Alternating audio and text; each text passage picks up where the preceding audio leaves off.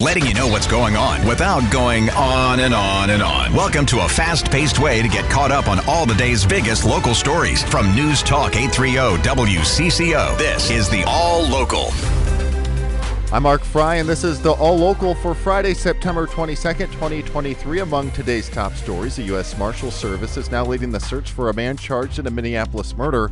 Early voting is underway, and it's a big weekend for the Minnesota Orchestra. WCCO's Laura Oakes with that story. Our top story We're expecting to stand up strike in response to the lack of progress in bargaining with General Motors and Stellantis. We will shut down parts distribution until those two companies come to their senses and come to the table with a serious offer. That's United Auto Workers Union President Shawn Fain. Union workers at the General Motors Parts Distribution Facility in Hudson, Wisconsin, and the Stellantis Parts Distribution Facility in Plymouth are joining the United Auto Workers strike. The stand up strike movement is not just about the big three.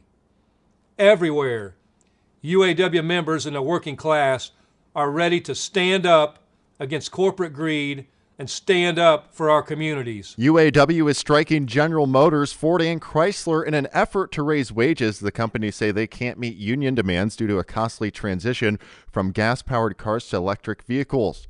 Still no sign of a Minnesota murder suspect, but authorities are hoping a $10,000 reward might prompt someone to step forward. 20 year old Kevin Mason had been on the run following a 2021 downtown Minneapolis shooting, but was caught outside of Indianapolis last week. He was then accidentally released due to a clerical error. The Marion County Sheriff's Department announcing this morning that the U.S. Marshal Service will be taking over the lead in the search, suggesting that they believe Mason may have fled Indiana. Marion County Colonel James Martin. I'll close with a reminder uh, to those that may be helping and assisting Kevin Mason. As the sheriff uh, to yesterday, we're going to be very aggressive uh, in pursuing you. We will find you. Uh, we will criminally charge you, just as we did Desiree Oliver. Oliver is Mason's girlfriend, who authorities say helped him elude police.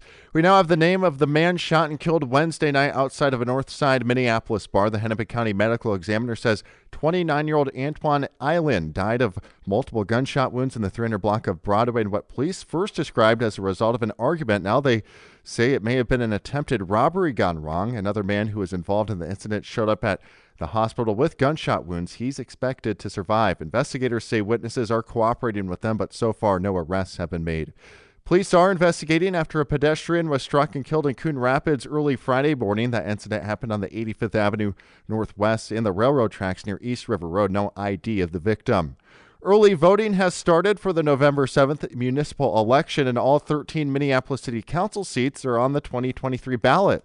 Minneapolis is mailing out more than a thousand requested mail in ballots to voters. Director of Elections for the city, Katie Smith, explains some of the benefits of voting early. So, voting early gets you an experience that's pretty similar to Election Day. So, we have all of those great benefits, whether that's the accessibility features or translation services.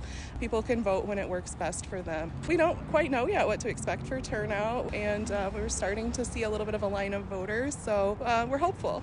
Voters can save time by looking at a sample ballot ahead of time and can even bring it to refer to when going to vote. Find your sample ballot at vote.minneapolismn.gov. Taylor Rivera, News Talk 830 WCCO. Rain is in the forecast this weekend, and it looks like the Twin Cities could get up to an inch of much needed precipitation, with most of the state, including the metro, in a serious drought. WCCO radio meteorologist Paul Douglas. South and west of the metro, the best chance. In fact, the Storm Prediction Center has expanded the threat area.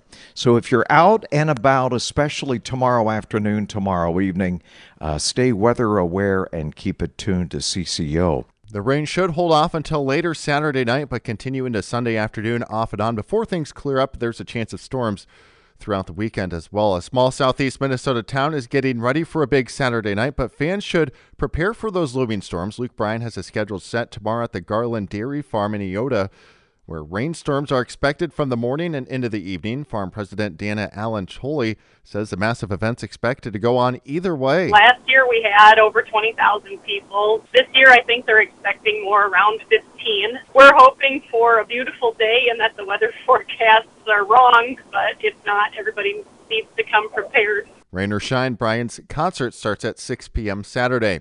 And it's a big weekend for the Twin Cities art scene with a new maestro taking the podium at the Minnesota Orchestra. Can we do it one more time, please?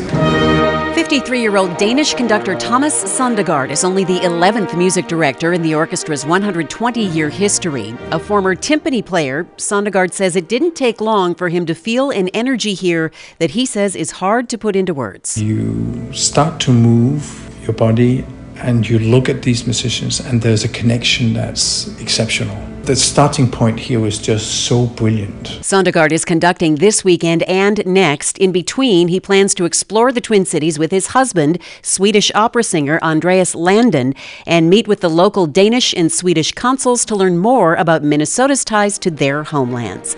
Laura Oakes, News Talk 830 WCCO.